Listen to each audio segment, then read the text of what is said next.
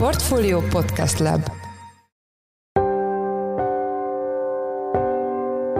Mindenkit üdvözlünk, ez a Checklist, a Portfólió munkanapokon megjelenő podcastje október 11-én kedden. A mai műsor első részében természetesen a több mint 25 éves csúcson járó inflációról és az ezzel összefüggő újabb forint mélypontról beszéltünk. A következő hónapokban már nem számítunk a szeptemberihez hasonló mértékű megugrásra, tehát inkább ilyen 21-22 százalék környékén lehet a csúcsa az inflációnak. Kérdés, hogy ebben majd a forint árfolyam mennyire fog bekavarni, és azt gondoljuk, hogy valamikor jövő ősszel csökkenhet talán 10% alá az infláció. A műsor vendége volt Beke Károly, a portfólió makroelemzője. Mai adásunk második részében folytatjuk az egyik múlt pénteki témánkat. Az október 7-i műsorunkban ugyanis arról volt szó, hogy egyre több jel utal arra, hogy Oroszország a társadalmi részrányukat meghaladó mértékben küld nemzeti kisebbségeket a frontra. Ennek megfelelően kíváncsiak voltunk arra, hogy miképpen éli meg a helyzetet Ukrajna magyar kisebbsége, azaz hogy a társadalmi részarányuknál nagyobb mértékben mértékben vesznek-e részt a védelmi műveletekben. A témával kapcsolatban Zubánics László, az Ukrajnai Magyar Demokrata Szövetség elnöke volt a vendégünk. Én Forrás Dávid vagyok, a Portfolio Podcast Lab szerkesztője, ez pedig a checklist október 11-én.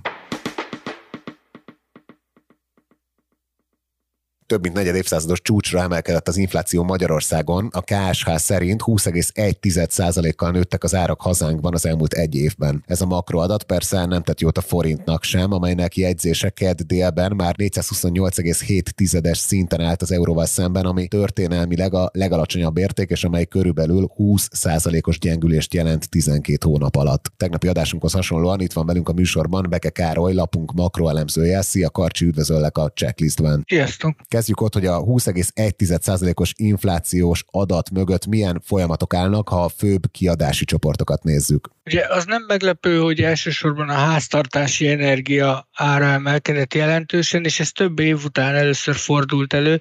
Ugye gyakorlatilag 2013-2014 óta a rezsicsökkentés miatt alig emelkedett a háztartási energia ára Magyarországon. Most ugye augusztus 1-től az átlag fogyasztás feletti részre magasabb tarifa vonatkozik. Ez az, ami most megjelent a KSH statisztikájában. Ennek köszönhetően a háztartási energia ára egy év alatt több mint 62%-kal emelkedett. A másik fontos tényező, amiről most már hónapok óta beszélünk, az a, az élelmiszerek áremelkedése, ami meghaladta már a 35%-ot szeptemberben. Itt milyen tételekről beszéltünk, tehát milyen élelmiszerek drágultak a legnagyobb mértékben? A rossz hír talán az, hogy elsősorban az alapvető élelmiszerek ára emelkedik, ahogy azt már az elmúlt hónapokban is megfigyelhettük.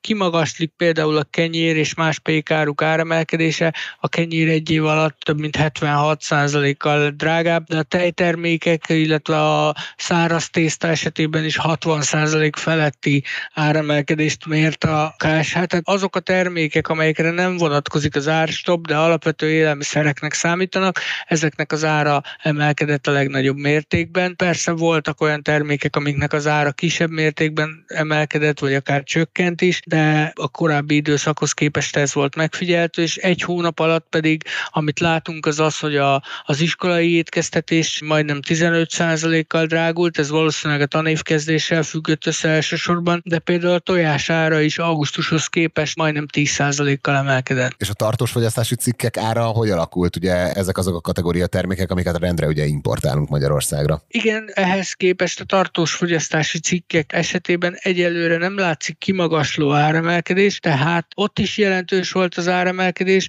de nem átlagon felüli, vagy nem ki kimagasló 14,7%-kal emelkedett egy év alatt, tehát ez elmarad a 20,1%-os átlagos inflációs rátától. Ennek ellenére ott inkább a következő időszak az, ami fontos kérdés lehet, a tartós fogyasztási cikkek, illetve a feldolgozott élelmiszerek esetében is. Tehát azért ahhoz, hogy a forint gyengülés átmenjen az inflációba, el kell tenni néhány hónapnak. Most az elmúlt két hétben látjuk azt, hogy újra komolyabb eladói nyomás alá került a forint. Ez valószínűleg majd a következő hónapokban fog megjelenni az inflációs rátában. És ez a 20,1%-os átlagos infláció, ez körülbelül hol helyezkedik el az európai rangsorban, és mikor volt ennyire magas utoljára a pénzromlás mértéke Magyarországon? Ugye Magyarországon utoljára 1996 novemberében volt mostanival megegyező az infláció, és 1996 októberében volt ennél magasabb, tehát mondhatjuk azt, hogy több mint negyed százados csúcsra, majdnem 26 éves csúcsra emelkedett az inflációs ráta. Ez egyébként Európában ugyan a legmagasabbak között van, de nem számít kirívónak. A balti országokban például most már hónapok óta 20% felett van az infláció, ugye ott az energiaárak emelkedését egy lépésben ráterhelték a lakosságra, de eddig augusztusig a régióban sem volt kimagasló a magyar infláció, a lengyel vagy a cseh áremelkedési dinamika erősebb volt a magyarnál. Most úgy tűnik egyébként a friss adatok legalábbis arra utalnak, hogy a régióban azért most már valószínűleg megelőztük a cseh és a lengyel inflációs adatot. Ugye majd a következő hetekben jelenik meg az Eurostat szeptemberi összesítése erről. Ugye megjelentek az MNB, a Nemzeti Bank inflációs mutatói is. Ezek alapján milyen kép rajzolódik ki? Ja, jegybank alapvetően ilyen inflációs alapmutatókat szokott közölni, amik az infláció természetét próbálják megragadni, tehát inkább a mélyben zajló folyamatokat, azokat, amikre adott esetben a fő inflációs szám nem világít rá. Ezek is további emelkedést mutatnak, tehát az összes ilyen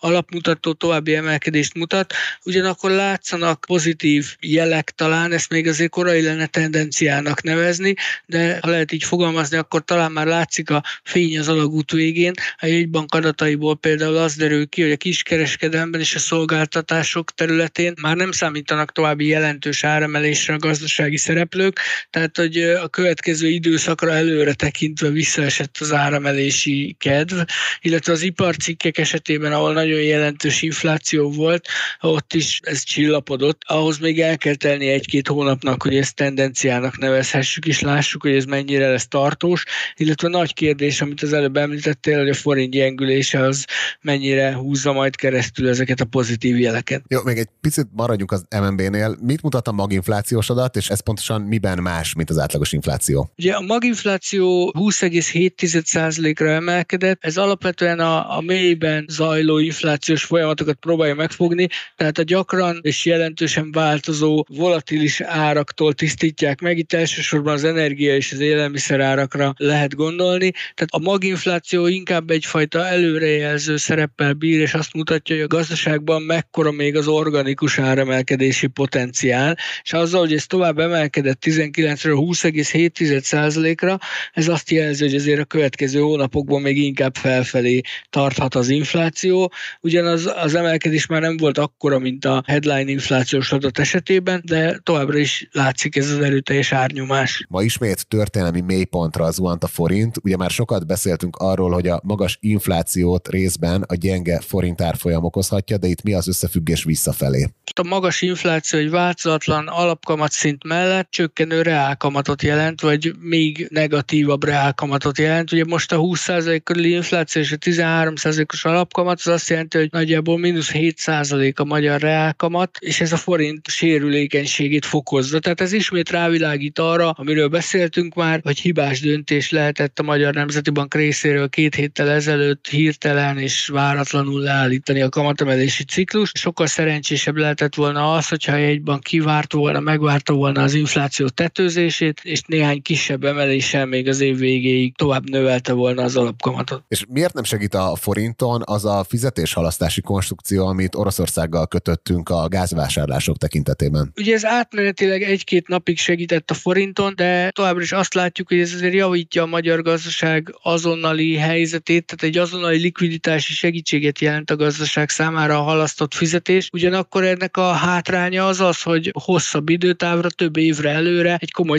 terhet vesz a nyakába a magyar gazdaság, tehát a mostani magas gázárakat gyakorlatilag még három évig fogjuk fizetni, tehát azért arra lehetett számítani, hogy ez nem fog egy komoly trendfordulót hozni a forint árfolyamában. Egy-két napig tudott ráerősödni a forint, de aztán ismét felülkerekedtek azok a tényezők, amik a magyar devizát gyengítik. Utolsó kérdésem, hogy visszatérve az inflációs pályához, itt most milyen várakozások vannak azzal kapcsolatban, hogy mikor tetőzhet a pénzromlás mértéke? Ugye továbbra is azt gondoljuk, hogy vagy az idei év végén, vagy a jövő év elején fog tetőzni az infláció, hogy ez hol történik, valami a 20% fölött, tehát a következő hónapokban már nem számítunk a szeptemberihez hasonló mértékű megugrásra, tehát inkább ilyen 21-22% környékén lehet a csúcsa az inflációnak. Kérdés, hogy ebben majd a forint árfolyam mennyire fog bekavarni, és azt gondoljuk, hogy valamikor jövő ősszel csökkenhet talán 10% alá az infláció. Köszönjük szépen, hogy itt voltál a műsorban. Az elmúlt percekben Beke Károly, a portfólió makroelemzője volt a checklist vendége. Karcsi, köszönjük, hogy a rendelkezésünkre álltál. Köszönöm szépen.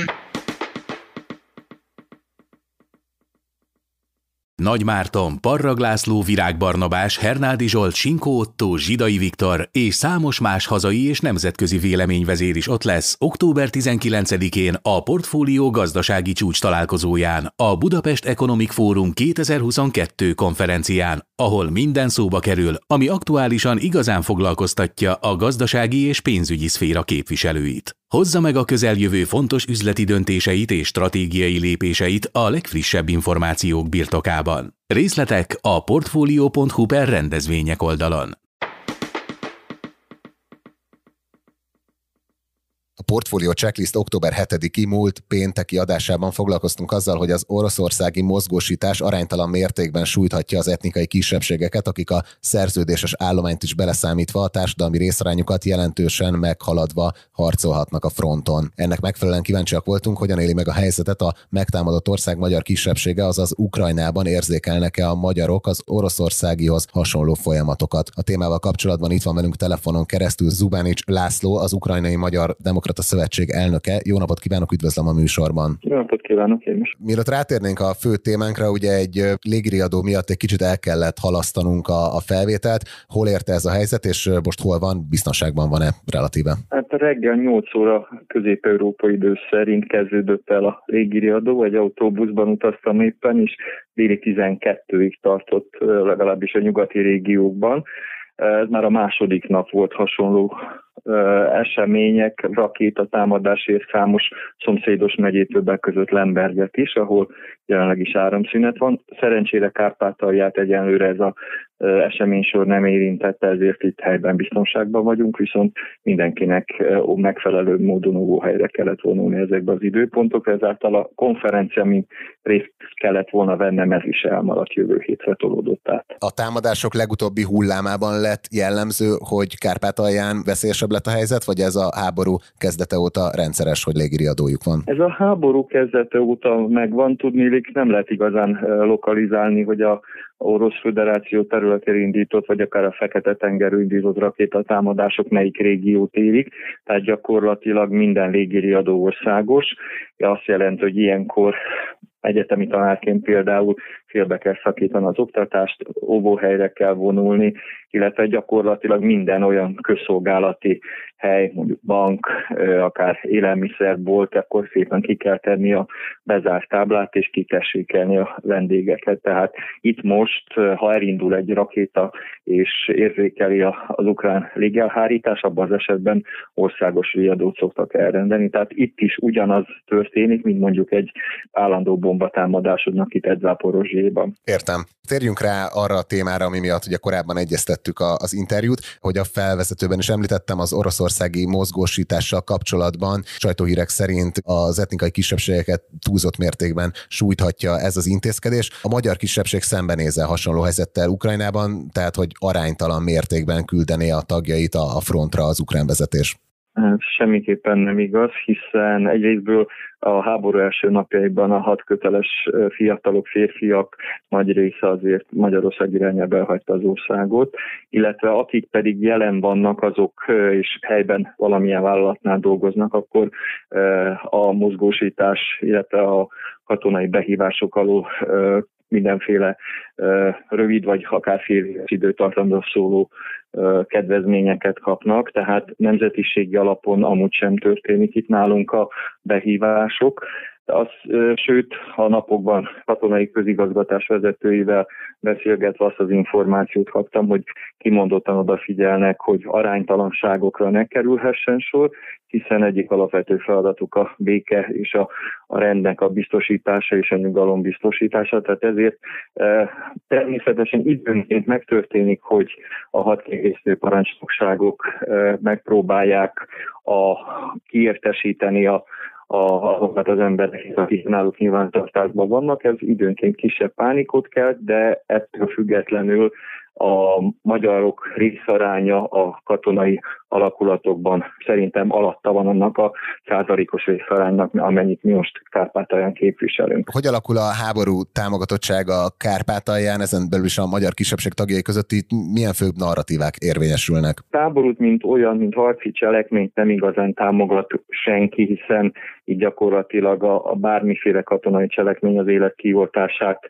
e, célozza meg. Ettől függetlenül azt kell mondanom, hogy különböző megítélései vannak a háborús eseményeknek, vannak egyébként olyanok, akik önkéntesen bevonultak a hadseregbe, vannak olyanok, akik e, szerződéses kötelezettségeknek tesznek eleget, vannak olyanok, akik e, megpróbálnak ez alól kibúvulni, illetve hát vannak olyanok is, akik teljes mértékben azt mondják, hogy ez a háború nem a mi háborunk, és ebben nem kívánunk semmilyen formában részt venni. Tehát ez részben antól függ, hogy milyen korosztálytól, milyen környezetben él, tehát a változó a, a megítélés.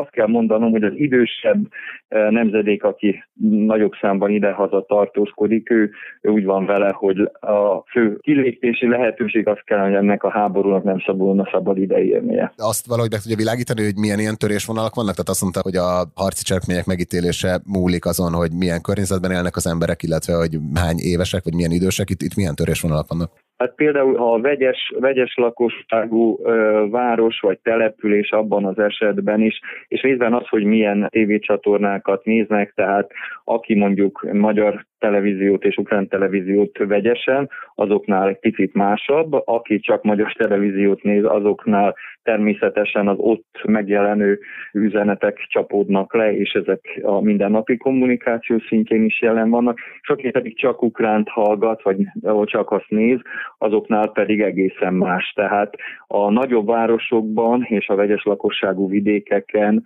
ott kicsit, hogy is mondjam, ukrán hazafiasabb a hozzáállás. Van-e előrelépés azon vitás kérdések tekintetében, melyek a háborút megelőző években napirenden voltak az ukrán kormány és a magyar kisebbség között, itt főleg a nyelvtörvény körüli vitákra gondolok? Valószínűleg igen, itt helyben nem feltétlenül érezzük vagy értelmezzük ezt, ez elsősorban azzal van kapcsolatban, hogy amikor Ukrajna megkapta a tagjelölti státuszra való rábólintásra az Európai Bizottságtól, ott a, a kisebbségi jogoknak a biztosítása szerepel. Tudomásom szerint jelenleg Ukrajna egy november végére elkészíti azt a beszámolót, amely többek között erre a kérdésre is megpróbál választ adni. Második éve van terítéken a Hát először nemzeti kisebbségekről, ma már nemzeti közösségekről című törvény, csak sajnos aznak a különböző megfogalmazásai még mindig alatta maradnak azokhoz az elvárásokhoz képest, amelyet az Európai Unió a tagjelölti státusszal kapcsolatban megfogalmaz, ez a Európai Nyelvi Karta és a kisebbségi kerektegyezmény betartása. Ukrán hatóságok azt jelezték, hogy megküldik a Velencei Bizottságnak a törvénytervezetet előzetes normakontrollra, reménykedni tudunk csak, hogy az általunk javasolt módosításokat ebbe be fogják tudni valami módon emelni. Itt most már ez a szint a magyar és az ukrán kormány közötti konfliktus szintjét szerintem meghaladta, tehát ez már most már európai szintű kérdés, és a különböző európai intézményeknél, mint Európai Bizottság, Európa Tanács fog eldőlni. A magyar kormány szankciókritikus álláspontja az milyen hatást gyakorol Ukrajnán belül a magyar kisebbség helyzetére vagy megítélésére? Ugye például Orbán Viktor magyar miniszterelnök ma túlzónak nevezte Joe Biden amerikai elnök azon állítását, hogy Putyin háborús bűnös lenne. Tehát ez az egész a magyar kormánynak a saját maga pozíció pozícionálása, ez, ez milyen hatást gyakorol önökre? Ez már szintén régiófüggő, tehát Kijevben egészen másképpen ítélik, meg itt Kárpátalján megint másképpen, hiszen itt a szomszédsági kapcsolatok egészen más szűrőket mutatnak, illetve hát a magyar kormány, illetve Magyarországnak a háború kapcsán nyújtott különböző támogatása és állandósult segítségnyújtásait azért jobban érezteti a hatását, mint mondjuk Kievben. Látom azért a ukrán központi televíziókban naponta, sőt gyakorlatilag reggeli hírműsorokban szemlészik a magyar kormány aznapi megnyilatkozásait. Most is éppen miért elkezdtünk beszélgetni, pontosan a Németország és sajtótájékoztató, illetve a Szijjártó Péter külügyminiszter úr közelgő moszkvai látogatása kapcsán nyilvánulnak meg. Tehát itt szintén az a kérdés, hogy hogyan és hol beszélnek a magyar kormány különböző politikai megnyilvánulásairól. Azt egyértelműsítették egyébként a közelmúltban, hogy látják, hogy a különböző szankciókkal kapcsolatos megnyilvánulások, illetve hát a szankcióknak a támogatása ebben a formában, tehát hogy a magyar kormány azért kisebb-nagyobb kivételekkel megszavazza az Európai Unió által hozott szankciókat. Tehát itt is már egy picit kezdenek, hogy is mondjam, az eső sorai között látni a különbséget, tehát hogy ez hogyan fog majd a jövőben ezt lecsapódni, egyenlőre nem tudjuk. A háború első hónapjaiban nagyon kritikus volt a helyzet olyan szempontból, hogy bennünket is számon kértek, tehát az itteni magyar szervezeteket, ma már erre nem kerül sor, tehát valószínűleg valahol ezeket a vélt vagy valós sérelmeket valahogy gyűjtik egy dossziéban, és valószínűleg a háború után fognak ezzel kapcsolatban tárgyalásos úton valamilyen konszenzusra jutni. Utolsó kérdésem, hogy az elmúlt két-három napban, amióta ugye intenzívebbé váltak az orosz támadások ukrajnai civil célpontok ellen is, megváltozott-e valamennyire a közhangulat Kárpátalján? Kárpátalján egyenlőre nem. Országos szinten mindenképpen, de és ez valószínűleg a, az energetikai szektor ellen indított támadások kapcsán például Kievben már kihirdették a napi 2-4 órás áramkorlátozásokat, Lembergben is a hasonlóképpen, tehát valószínűleg az energetikai biztonság kérdése lesz az, amelyik egy picit az embereket arra fogja indítani, hogy készüljenek a térre, tehát tűzifát és egyebeket kell részletezni. Hát egyenlőre a közhangulat országos szinten viszonylag stabil, tehát az emberek azért az elmúlt 201 néhány napban hozzászoktak a háborús eseményekhez, megpróbálták megélni vagy túlélni azokat.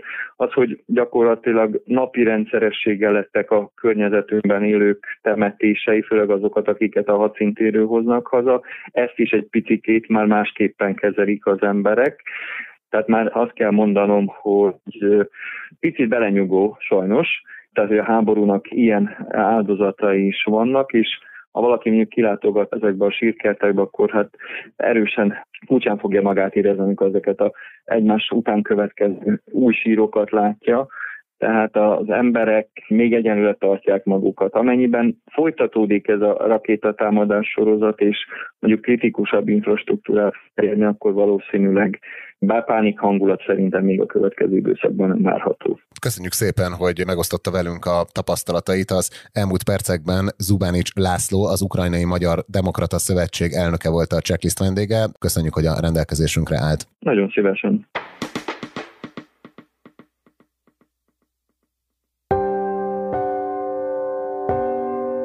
Ez volt már a Checklist, a Portfólió munkanapokon megjelenő podcastje. Ha tetszett az adás, iratkozz fel podcast csatornánkra valamelyik nagy podcast felületen, például a Spotify-on, az Apple Podcasten vagy a Google Podcasten. Ha segítenél nekünk abban, hogy minél több hallgatóhoz eljussunk, akkor arra kérünk, hogy értékeld a Portfólió Checklist podcast csatornáját azon a platformon, ahol követsz minket. A mai adás elkészítésében részt vett Bánhidi Bálint, kompkötő Emma és Pitner Gábor, a szerkesztő pedig én Forrás Dávid voltam. Új adással holnap, azaz szerdán 5 órakor jelentkezünk, addig is minden jót kívánok nálunk. Sziasztok!